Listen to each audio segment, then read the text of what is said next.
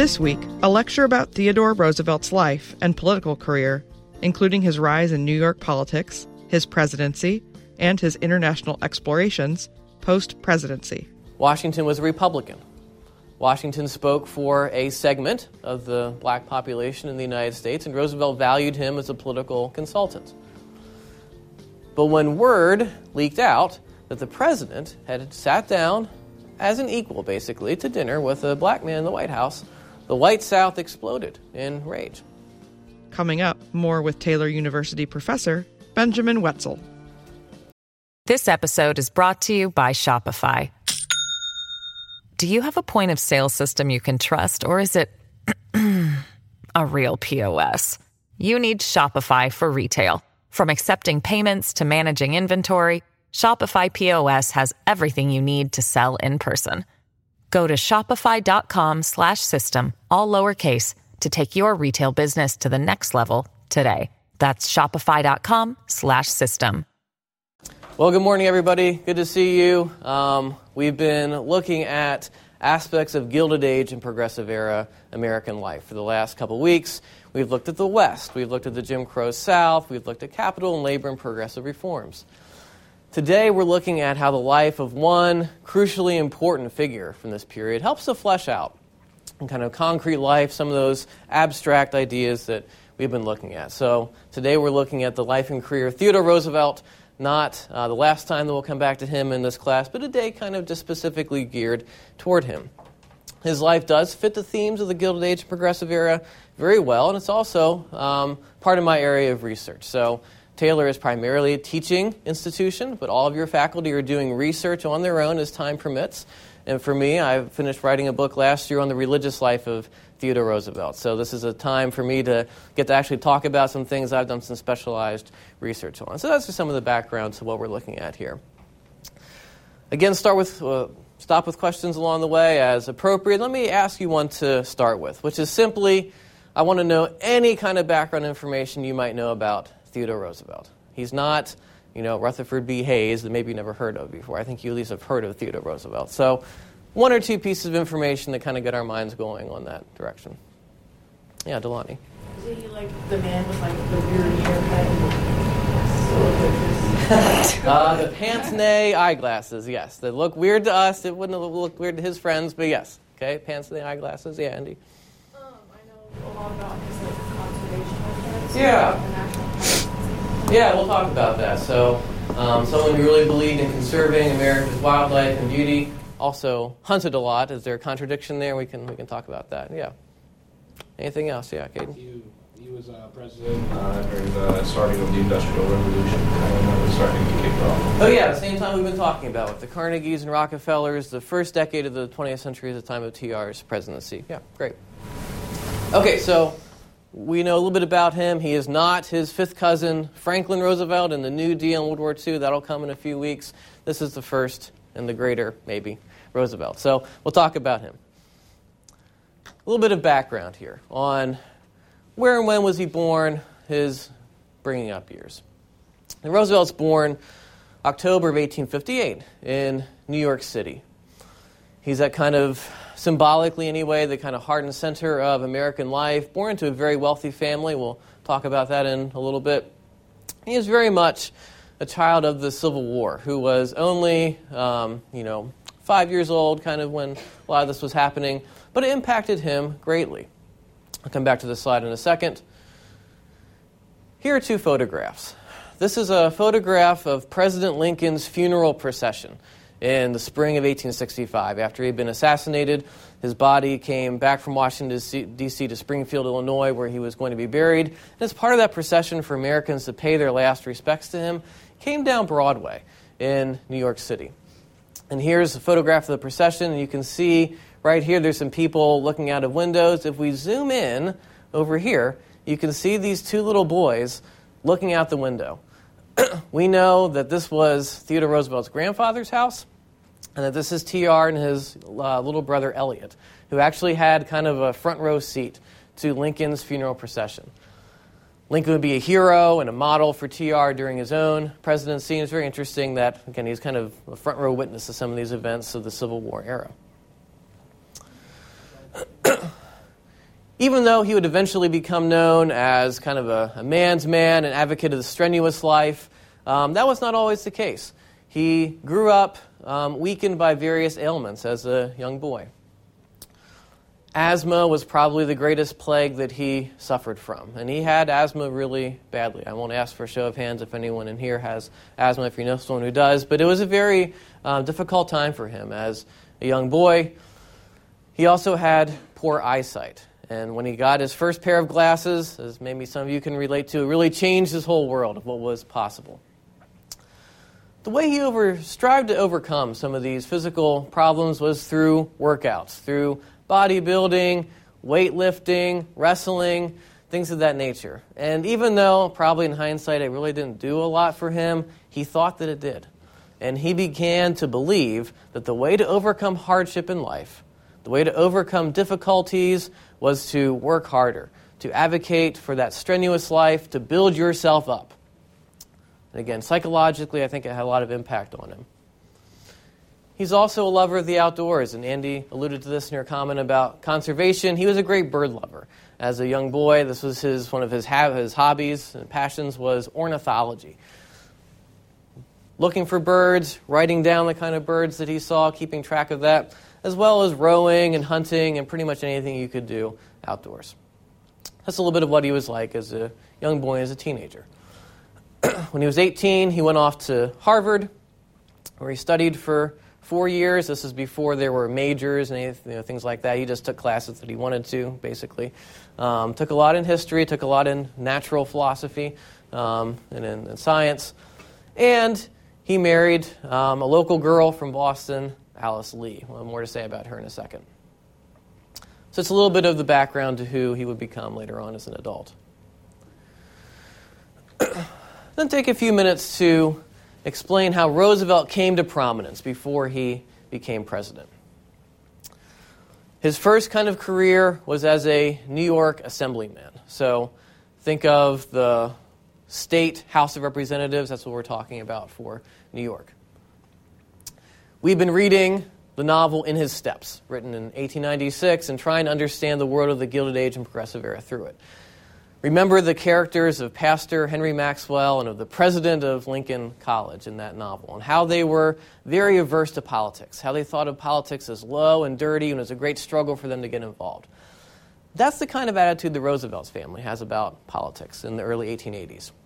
He comes from a wealthy, upper crust, elite family who sees politics as run by saloon keepers, as run by immigrants who they're kind of prejudiced against, as run by New York Democrats who they're definitely against. Roosevelt bucked the trend in his family by deciding, like Maxwell or like President Marsh of Lincoln College in the novel, to plunge into politics. And he got himself elected in 1881 from what they called the Silk Stocking district of New York, the kind of the wealthiest of the wealthy in Manhattan.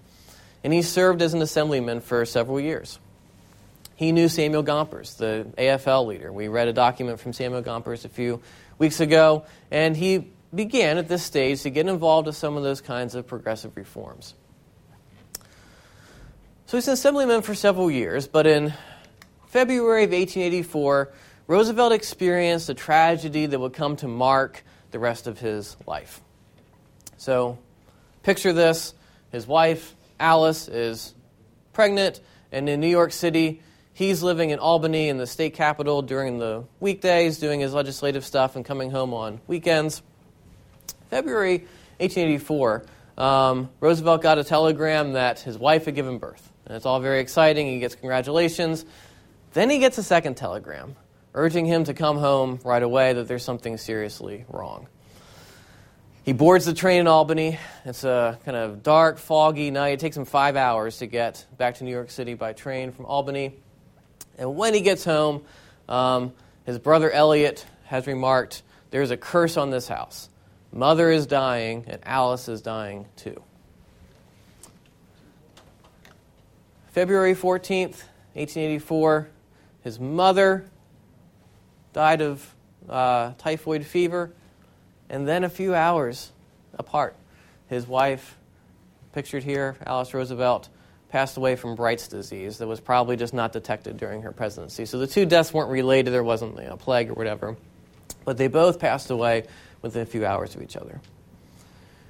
At this point in his life, Roosevelt wasn't writing as consistently in his diary as he had as a younger man, but he took up his pen to record the document you see here a big black X, and then that one kind of haunting sentence The light has gone out of my life. And he's 25 when this happens, okay? So you just have to use your imagination, your historical empathy, to think about what it would be like at 25 years old to be a brand new father, as Alice had given birth to a daughter, also named Alice, but then to lose your wife and your mother in the same house on the, the same day. This is a defining tragedy for Roosevelt and one he had to cope with in the immediate aftermath. His way of dealing with this was to go out west. Pause there for questions before I get into, get into any, anything else. So, several years before, Roosevelt had purchased two ranches in the Dakota Territory, not yet a state of North and South Dakota, it's just the Dakota Territory. He had purchased two ranches there, and uh, in the aftermath of this tragedy, he decides he's going to go out west and he's going to start ranching. He did not think of himself as a cowboy. Cowboys worked for him. He was the boss. He owned the land. He was the rancher. But that didn't prevent him from purchasing this kind of outfit, from being photographed, okay, and some of the stuff is like Tiffany knives and so forth. I mean, he gets the best of the best for this, okay? And he goes and becomes a rancher. He never lives in the Dakota ter- full, territory full time. He commutes back and forth, as it were, between New York and the Dakotas for several years. But during this time, he becomes acquainted with a different type of American more of that hard bitten, blue collar type of American, the people who were settling in the West and dispossessing Native Americans, as we talked about um, in the second week of the class. But it sheds some of his elitism for him. He comes to realize that there are a lot of people who didn't grow up in the kind of wealthy atmosphere that he did, and that he really likes spending time with these blue collar cowboy types. As a historian, he also takes an interest in the conquering and settlement of um, Western territories. For him, this is more like Kentucky and Indiana, the things that were the West, you know, in the early days of the Republic. Uh, but he has kind of now a personal connection with this. So off and on until 1887, he's living in the West. At that time, he remarries. His, his second wife, Edith, um, they would have a very happy marriage uh, lasting until Roosevelt's death in 1919. But the West shaped him. Here the romance of my life began, he would recall um, later on when he is visiting in that area.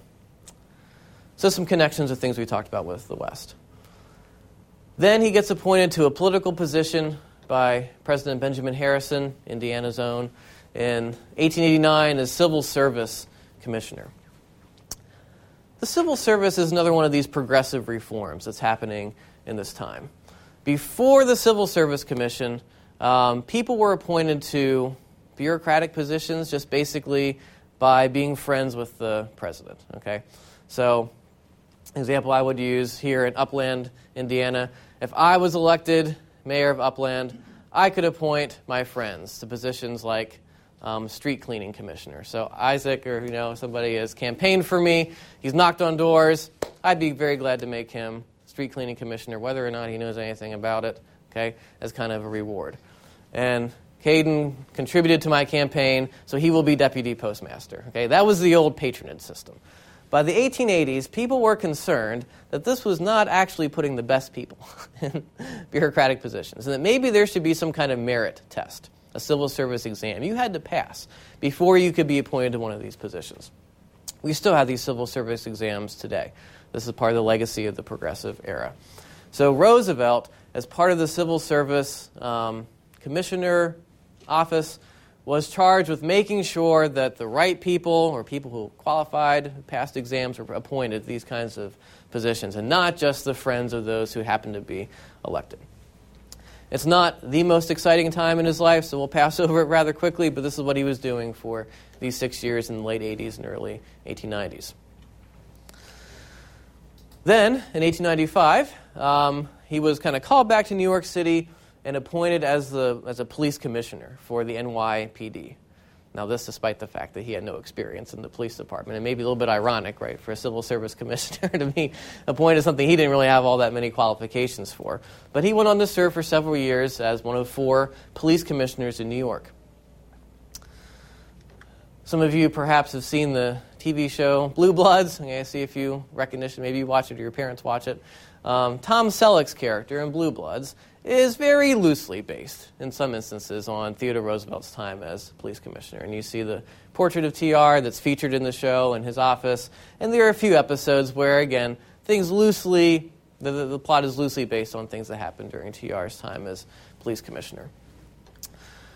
One of the things that TR did as police commissioner was he tried to enforce a law that prevented the selling of alcohol on Sundays. So we've talked about prohibition a good bit already in, in his steps and kind of the progressive push towards regulating alcohol consumption. TR himself really didn't believe in prohibition. He wasn't an advocate of prohibition, but he believed that if the New York law said you can't sell alcohol on Sundays, well, then that had to be enforced. And the only reason it wasn't being enforced was that political machines were cooperating with the big saloons who could pay the who could pay off the police departments basically not to enforce that law. So, again, think about themes of political corruption and things like that.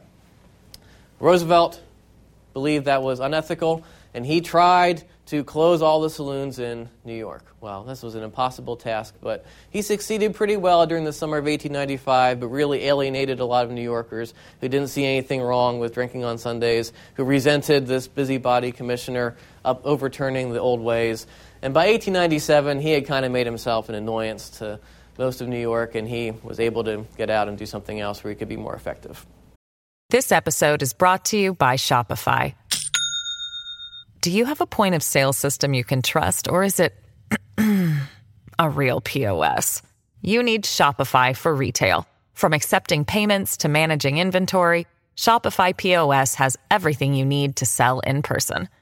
Go to shopify.com slash system, all lowercase, to take your retail business to the next level today. That's shopify.com slash system. I know there's a lot of positions here, but he just held, held a lot of positions during his, his time as a public servant. Next thing he did was President William McKinley appointed him as Assistant Secretary of the Navy. And he was only there for a short time before the Spanish American War broke out. This is one of the more celebrated episodes of Roosevelt's career, where at the age of, I think, 39 it was, he resigned his position as Assistant Secretary of the Navy and volunteered to fight in the Spanish American War and developed this Rough Riders regiment that we'll look at more on Wednesday. So, Wednesday we'll be looking at the Spanish American War. You have a document from McKinley um, to read for that. So, the context will be a little more clear then. But Roosevelt believed that the Spanish were mistreating Cubans in Cuba who wanted to be free from Spanish empire he also believed the Spanish had blown up the USS Maine, the battleship, in Havana Harbor. They probably hadn't, but he chose to believe that. And he believed that this was a righteous war that he personally needed to fight in. So he resigned his position. He cobbled together this Rough Riders regiment. He got himself appointed lieutenant colonel. Again, no, no real military experience, but he knew the right people. Okay, and there was a real colonel who was above him and this Rough Riders Regiment really did fight in battles, and it really did consist of kind of a cross section of American life of cowboys from the West, of some outlaws who were kind of on the run from the police in the West, of Harvard graduates and the best polo player in America. Roosevelt's idea was we will bring all these people together and they will effectively fight. They'll show what, um, how Americans can cooperate kind of across these class lines.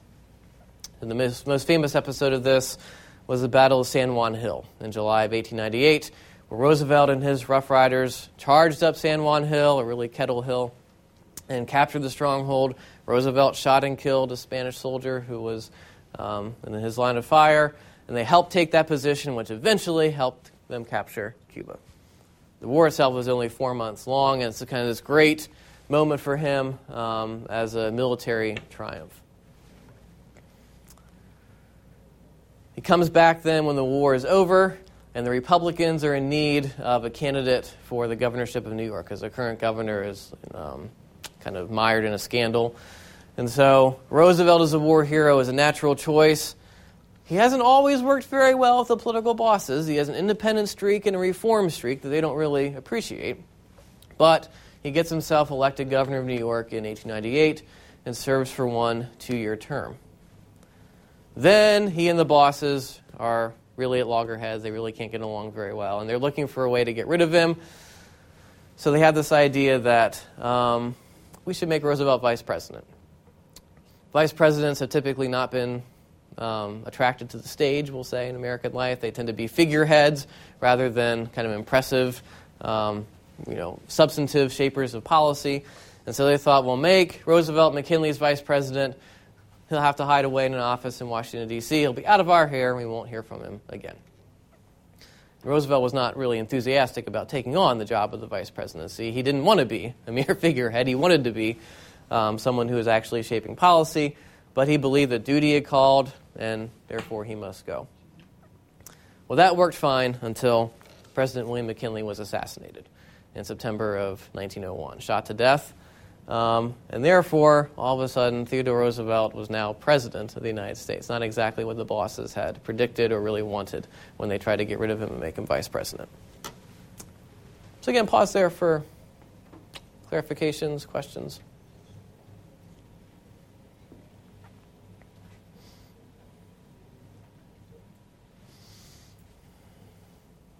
Yeah, Delati. Was it, I don't- can't FDR or Theodore Roosevelt that had a really long term?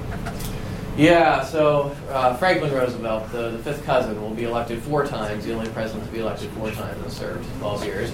Roosevelt, though Theodore Roosevelt, you're not entirely wrong to associate that with him because we'll talk in a few minutes about how he had almost two full terms and then would try for a third term un, unsuccessfully in 1912. Yeah. Yeah, Audrey. Do you think his multiple roles that he had um, made him more successful as a president? That's a good question. Um, I think it did. I think they did because as governor, he had some executive experience to actually be running a state or to be in charge. Um, I think that was an asset to him. Again, I think meeting different kinds of people in the West, people who he didn't grow up with, was an asset to him. Um, understanding the political deals that had to be made, understanding the leadership of the Republican Party and its machine, I think was an asset to him. And then his military experience. Um, the effectiveness of that can be debated.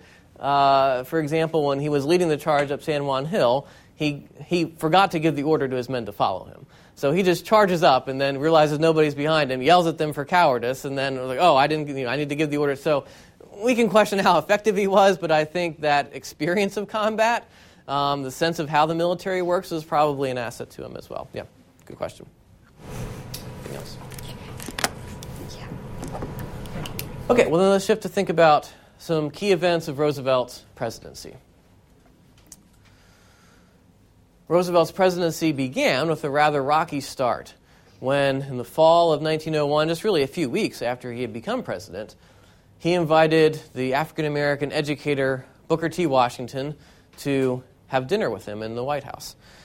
You know about Booker T. Washington. We read a document from Booker T. Washington on Friday, the leader of the Tuskegee Institute, and a, an advocate of cautious approaches for African Americans to overcome Jim Crow.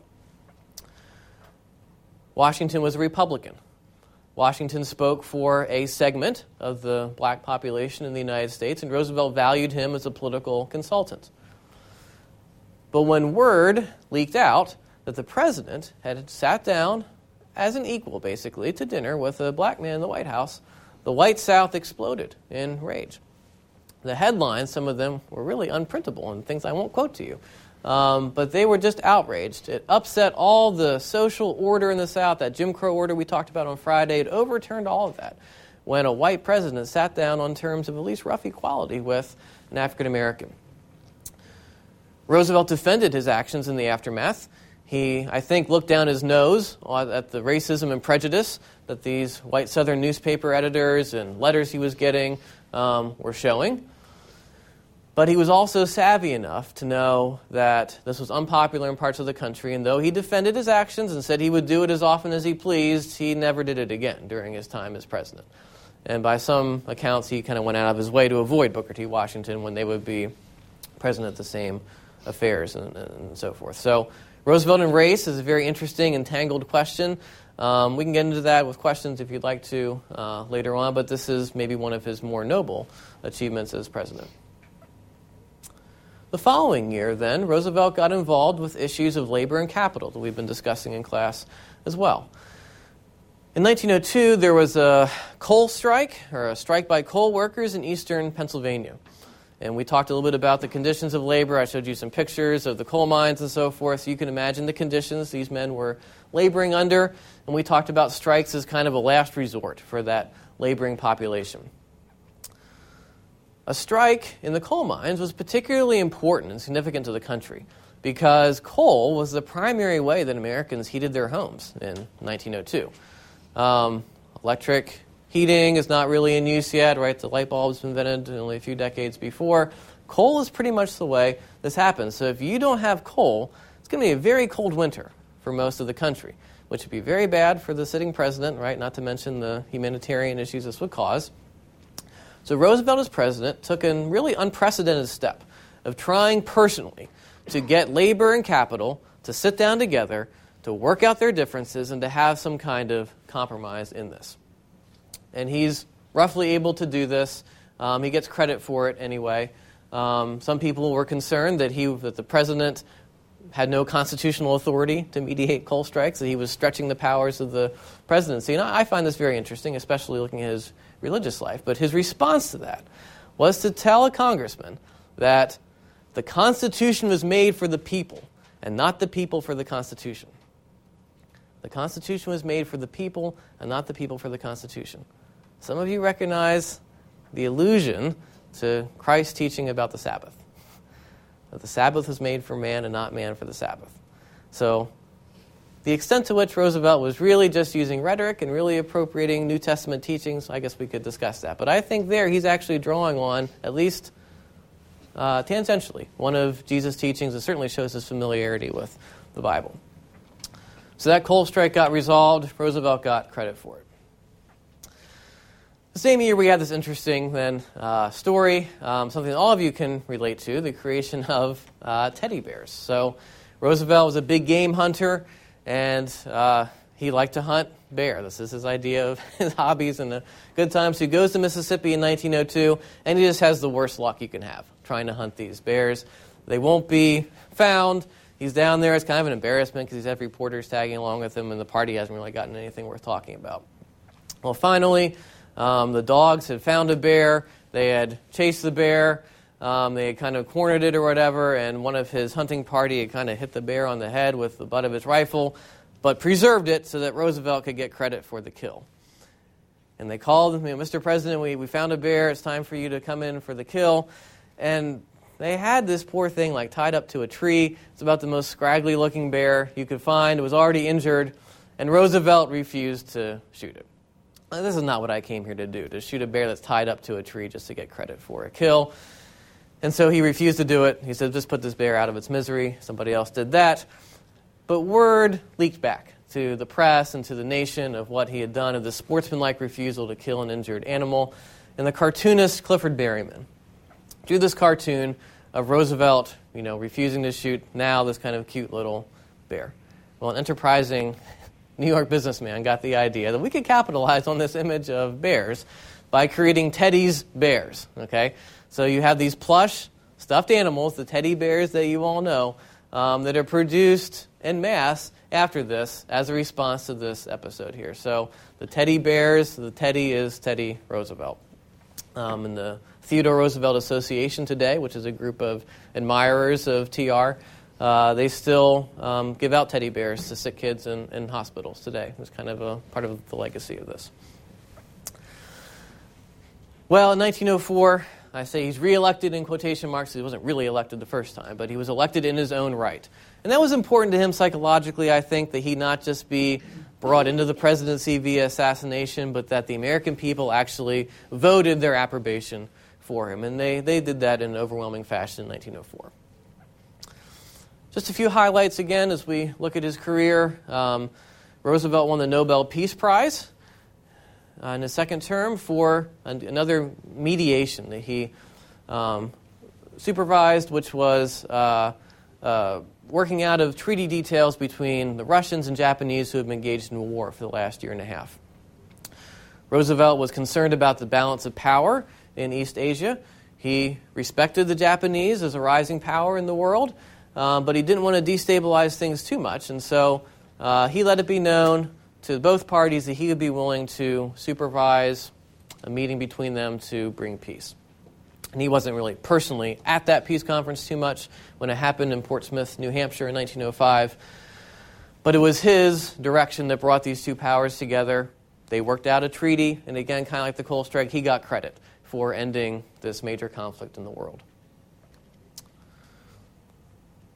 Some policy positions he took, again, related to things we have talked about or will talk about in this class. I mentioned that he was not really a proponent of prohibition. I think the Republican Party and probably himself believed that it was unconstitutional and um, un American to interfere in people's rights to, to drink. So he was not a person who abstained from alcohol himself, although he was always a moderate drinker. And eventually, he kind of changed his mind, like a lot of people did, on women's suffrage later on in his career. I would say he was a tepid supporter, a lukewarm supporter of women's suffrage. He wasn't a passionate advocate for it. Um, but he came to feel that if that's what the American people wanted, then that was fine. That women um, had the right to vote, um, but that also didn't change his rather traditional views of women's roles as primarily as wives and mothers. Then his work on conservation is worth talking about a little bit. Uh, we mentioned this at the very beginning that during his presidency, Roosevelt um, signed a piece of legislation called the Antiquities Act in 1906. You know, presidents in our system aren't dictators, they have to work with Congress, right? So the Antiquities Act was passed, but he interpreted that act loosely to give himself the authority to set aside bird reservations, national parks, sanctuaries of various kinds. And he didn't create the national park system that had already been in place, but he expanded it by creating five new national parks during his time as president. And this is one of those legacies um, that a lot of people appreciate about Roosevelt, even if they don't agree with his policies, even if they disagree about other aspects of him. Most people respect his work on conservation. And indeed, there is now Theodore Roosevelt National Park that honors his work there. Can pause for clarifications, questions about Roosevelt and his presidency. Yeah, Audrey. Um, we didn't really talk about this, but what are his opinions on world affairs besides obviously the uh, mediating that he did? Yeah, good question. So his opinions on world affairs beyond the um, Russo-Japanese War. Well, on Friday, we'll spend some time looking at the aftermath of the Spanish American War, which is the time when America began to gain a global empire. It acquired the Philippines, it acquired Guam and Puerto Rico, and exercised indirect influence in Cuba.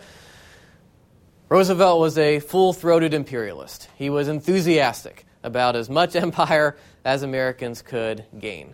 And he believed that some groups like the Filipinos, that they were not competent for self government, that they needed to be tutored by the United States to eventually, maybe decades, maybe centuries later, be able to have their own independence and their own form of democracy.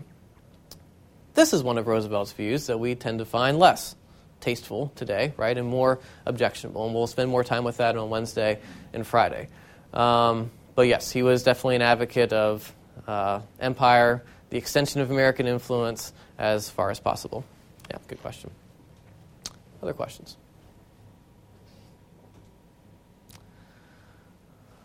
We'll look at his life a little bit after the presidency, with, which, if anything, was maybe even more exciting than his time as president. Many presidents of the United States, after they leave office, they sort of fade into obscurity. Um, we could think of some recent examples of this. You know, we don't see former President Bush or Obama or Trump kind of campaigning for new offices or you know things like that. Um, that was not the tack that President Theodore Roosevelt took after he stopped being president.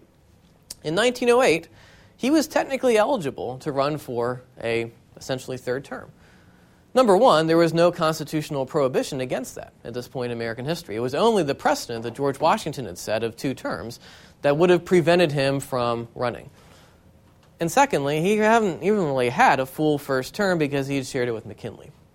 Nevertheless, Roosevelt believed in 1908 it was not wise for him to run for a third term, that it would essentially be violating the precedent, the wise precedent that George Washington had set of only two terms for any one person.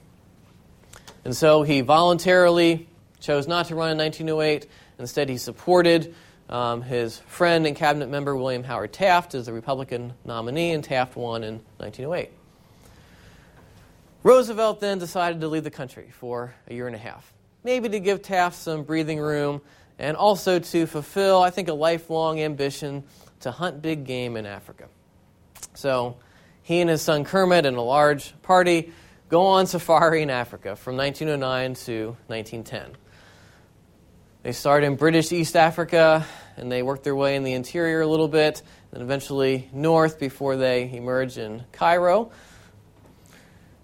And Roosevelt and his party um, shot and killed over 500 specimens in this um, big game expedition that they did. Yes, that is quite a few. Um, Roosevelt's justification for this was that this was not hunting just for sport, that they ate some of the animals that they killed, and the vast majority of these skins then were preserved and sent back to museums in the United States to be studied for scientific purposes. So it wasn't just mindless slaughter for him, it had a civic purpose, it had a scientific purpose. Um, but this is part of his enthusiasm for empire also. The British are in control of East Africa. They give him permission to go and you know, shoot up the countryside, but you know, the local Kenyans don't give him any permission, right? They're enlisted as porters and as assistants and so forth but this is part of the, um, the imperial world that Roosevelt believed in and participated in. So he does that for fun um, and really has a, a kind of grand time with this. But he comes back to the United States in 1910 and is dismayed by reports about what President Taft is doing. He hears that President Taft is not as strong on conservation as Roosevelt had been, and that in fact he had fired Roosevelt's friend, Chief Forester, a man named Gifford Pinchot, P I N C H O T. He's also concerned that Taft doesn't have the kind of energy and drive that Roosevelt himself had brought to the presidency, and that Taft um, is more content to let Congress do some things, and he doesn't have the kind of um, energy that Roosevelt would have liked. Truth be told, Roosevelt's own policies had begun to drift leftward in these years as well. During the course of his presidency, and especially by the early 19 teens, he had gotten more radical and more progressive in his views. He decided in 1912 to take just about the unprecedented step of challenging Taft for the Republican nomination. And this happens once in a while in American politics, but not very often. Okay? So this would, you know, this would be in 2024 if another Democrat would challenge President Biden for the nomination. This is usually seen as disloyal to the party. It's usually seen as unwise, as giving a hand to the other party. But Roosevelt believed, or at least told himself he believed, that Taft was doing such a poor job that it was time for Roosevelt to return to the White House. He challenges Roosevelt, or he challenges Taft for the nomination in 1912, loses, doesn't get it. He alleges fraud at the convention. The convention had not treated his delegates fairly. That's a very arcane issue that we won't try to solve right now. I don't know there's a whole lot of validity to it, but that's what he told himself. And he broke precedent further by creating a new party, that he was still going to run for president even without the Republican label. This party was the Progressive Party, or called the Bull Moose Party, for Roosevelt's statement that he felt strong as a bull moose. So, again, progressivism, the Progressive Party, there's things we'll come back to next week. Um, Roosevelt runs as a third party candidate in 1912 he gains some support. He'll eventually win, oh, I think, about seven states or so in the Electoral College. But his campaign was cut rather short in October by one of Roosevelt's closest brushes with death. So, in October 1912, he's in the city of Milwaukee. He's there to give a speech. He gets out of the car. And as he's getting out of a car, an assassin shoots him at point blank range. A bullet enters into his body, he tastes his mouth a little bit to see if he's coughing up blood. He's not. He concludes that his lungs had not been punctured and that he can probably go ahead and give his speech anyway. So he goes into the auditorium in Milwaukee. He addresses the crowd. He says, I don't know if all of you have just realized that I've been shot, And people kind of have not heard this, they don't really believe him. So he opens his sport coat to reveal the increasing blob of blood on his chest. And he seems to actually, at that moment, realize maybe the full extent of his injuries kind of shocks him a little bit. And he also seems to realize, or should realize, that the only thing that had really prevented that bullet from going in further was that his speech had been folded many times and put in his pocket over his heart. And the speech had seemed to slow down the bullet. So he said, I can't give a very long speech today, and the doctors are trying to get him off the stage and take him to the hospital. And he says, if if they don't behave themselves, they can't look at me at all. Okay, but he goes and gives a speech. He goes about 45 minutes, and you know seems to be kind of wobbly a little bit, and says, "Well, I'll go just just a little bit longer." He goes another half an hour or so, throwing the pages with the bullet marks down on the floor, and it kind of turns into this great moment of Roosevelt's idea of persistence and this idea of kind of the strenuous life of some of that bodybuilding and things we had talked about. And you know, he played it off that my friends from the West, back in the cowboy days and so forth, when they heard that I gave this speech, they weren't surprised at all. They just thought that's what you would do in those kind of circumstances. So eventually he goes to the hospital. Eventually he gets x rayed. And he's kind of put on bed rest for a while. And he's not really able to campaign anymore. Whether this injury really changed the outcome of the election is doubtful. I don't think there was really a path for him to win the Electoral College in any kind of sense. But it really kind of put the kibosh on any efforts that he was really going to have to win at all. And he comes in actually second. Poor Taft comes in third. He only, only wins a few states. The Democrat Woodrow Wilson is elected instead. Questions on any of that? And if this, yeah, I have a question. Yep. It's not related to this. It's like going a little back. Okay. But is because I know about like gag law and all that kind of stuff. But I'm not too sure about like dates and stuff. Is Roosevelt like a part of the gag law or a part of the problem per se? Explain to the class what you mean by. So the gag law is um, a law that was put on Puerto Rico where they couldn't like use their uh, flags or um, like sing any patriotic songs or anything as a way almost to assimilate them um, to the United States. So That's a good question. Um, I actually don't know the answer to that. I don't know if he had any role in that or not. Um, when we talk about empire, there's the most resistance to that comes from the Philippines by far. Um, and so Puerto Rico gets a lot less attention in most of the historical writing, so I don't know the answer to that, but that's, that's worth investigating further. Yeah.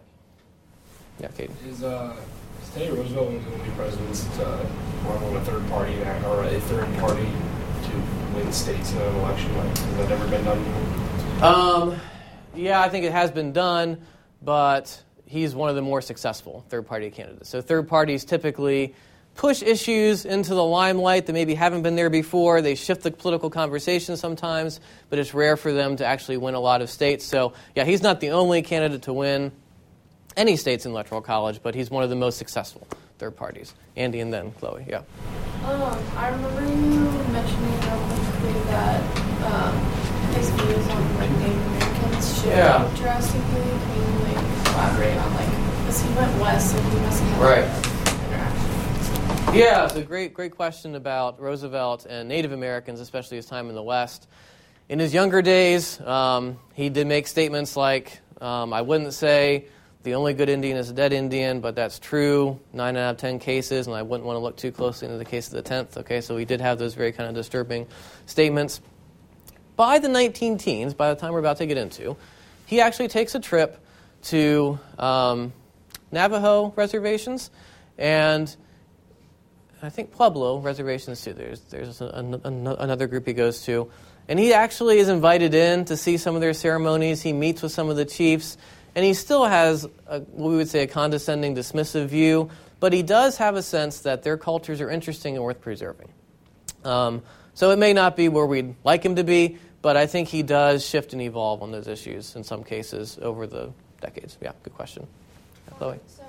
Like government in high school about how like third parties were normally intended to split a party. So was his thought to like was he hoping that he would win or was he just hoping that by splitting the party Taft would lose?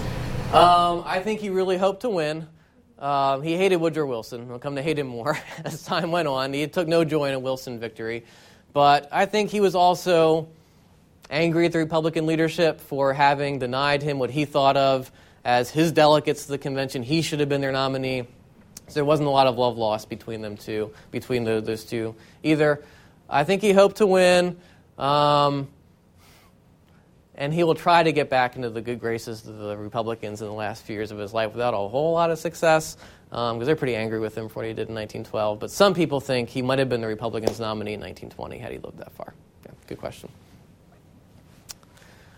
Well, a few things here to wrap up then. After his time with uh, as a Bull Moose candidate in 1912, he leaves once again. And this seems to be one of his ways of dealing with disappointment or loss of power to go to the West, to go to Africa, to go to South America. So he goes to Brazil in 1913 and 1914. It's not his initial plan to explore an unknown river, but it becomes the plan. When he's down there, a Brazilian official kind of suggests to him offhand that we have this river called the River of Doubt, and no one except the locals really knows where it goes. It's not really on the map. Why don't you explore that? And he kind of pivots at the last moment from giving a speaking tour to doing an ex- exploration trip, for which he truth be told, is very ill prepared. But he and his men um, spend several months on this unknown river. Uh, it's a horrible ordeal for them. Um, one, two, three members of their party are lost, killed by various motives and reasons. He gets malaria. He loses 55 pounds. But they do make it to their endpoint. They do put this river on the map in a way that hadn't been before. So, Candice Millard's book, The River of Doubt, Theodore Roosevelt's Darkest Journey is a great read that kind of tells you that story. If you take the Roosevelt class with me in J term, we'll, we'll read that and discuss that more. But again, kind of, he said later on, this is my last chance to be a boy, to do something adventurous, okay, even though he was in his 50s and not really in the greatest shape. Last thing that maybe we'd say is World War I, and that's something we'll talk about um, about a week and a half as we kind of wrap up our time with the Gilded Age and Progressive Era. Like World War II, the United States was uninvolved in World War I from the moment that it broke out. It would be about two and a half years before the nation would really get involved. Roosevelt had very strong opinions about World War I. He believed the United States needed to intervene on the side of the British and the French. And he tried to resurrect the Rough Riders. He tried to start a new division that was going to go to Europe and fight in the same way the Rough Riders had gone to Cuba. Well, again, now he's in his 50s. He's already gone through these ordeals. This not been a good idea. Wilson was not anxious to do him any favors. He shot down the Rough Riders idea pretty quickly. But Roosevelt sent all four of his sons to fight in his place, one of whom um, was shot and killed in an aerial duel in one of these early days of aerial warfare in World War I. And then, only about six months after that, a few months after the armistice was signed in November 1918, Roosevelt died January 6, 1919, at the age of 60. So let me hit our last slide and then take any final questions that you might have here. Well, here's a picture of the River of Doubt and his expedition. So I hope you've seen, as we've looked at this, some retrospective looks at our previous lectures and readings, as Roosevelt's life embodied. Many of these themes of the Gilded Age and Progressive Era. Labor and capital, race, the West and Native Americans, progressive reforms, and the things that we'll look at here in the coming days. The Spanish American War and Empire, political developments, and World War I. Roosevelt was and is an extraordinarily popular figure. He's one of the four presidents to be on Mount Rushmore, for example, okay, along with Washington and Jefferson and Lincoln.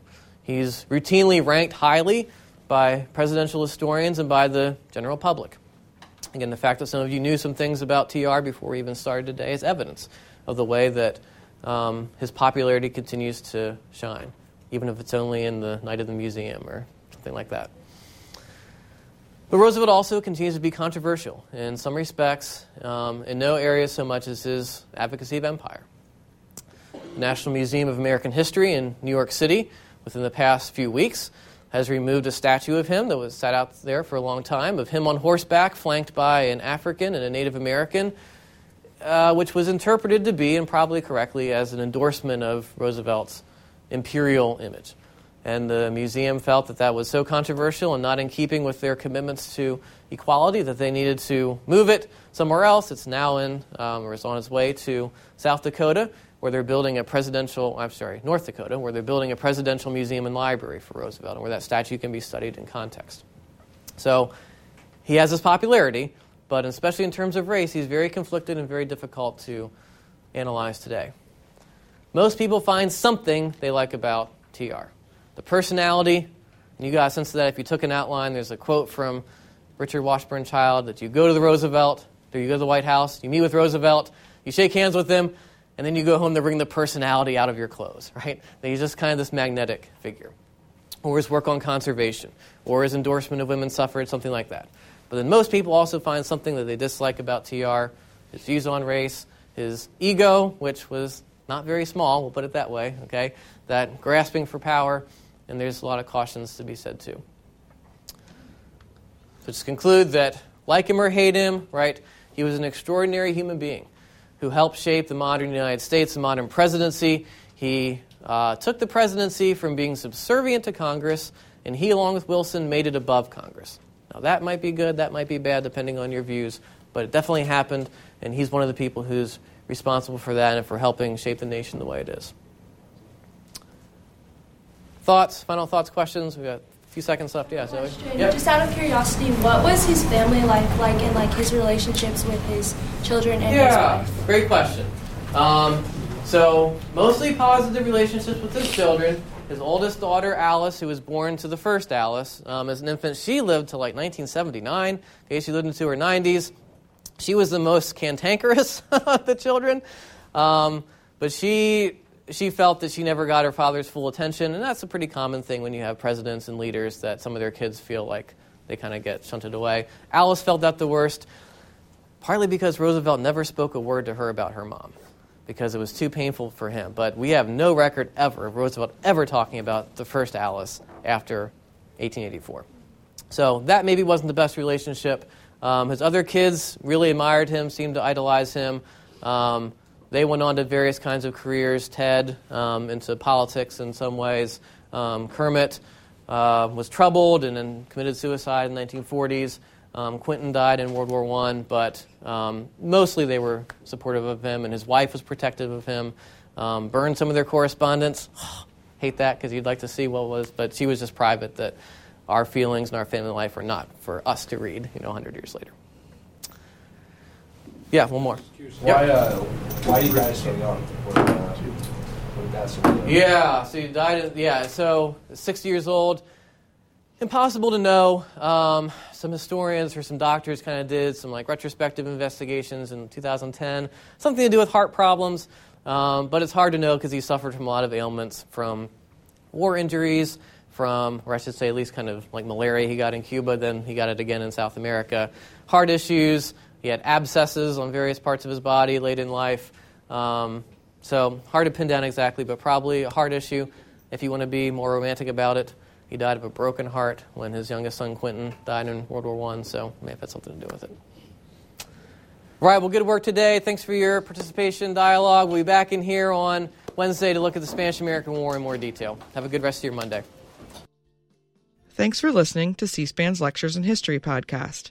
If you're interested in hearing more history, check out our podcast, First Ladies, in Their Own Words. Using material from C SPAN's award winning biography series, First Ladies, and source material from C SPAN's video library, you'll listen to first spouses addressing issues important to them and the country. The program includes eight modern First Ladies, from Lady Bird Johnson to Melania Trump.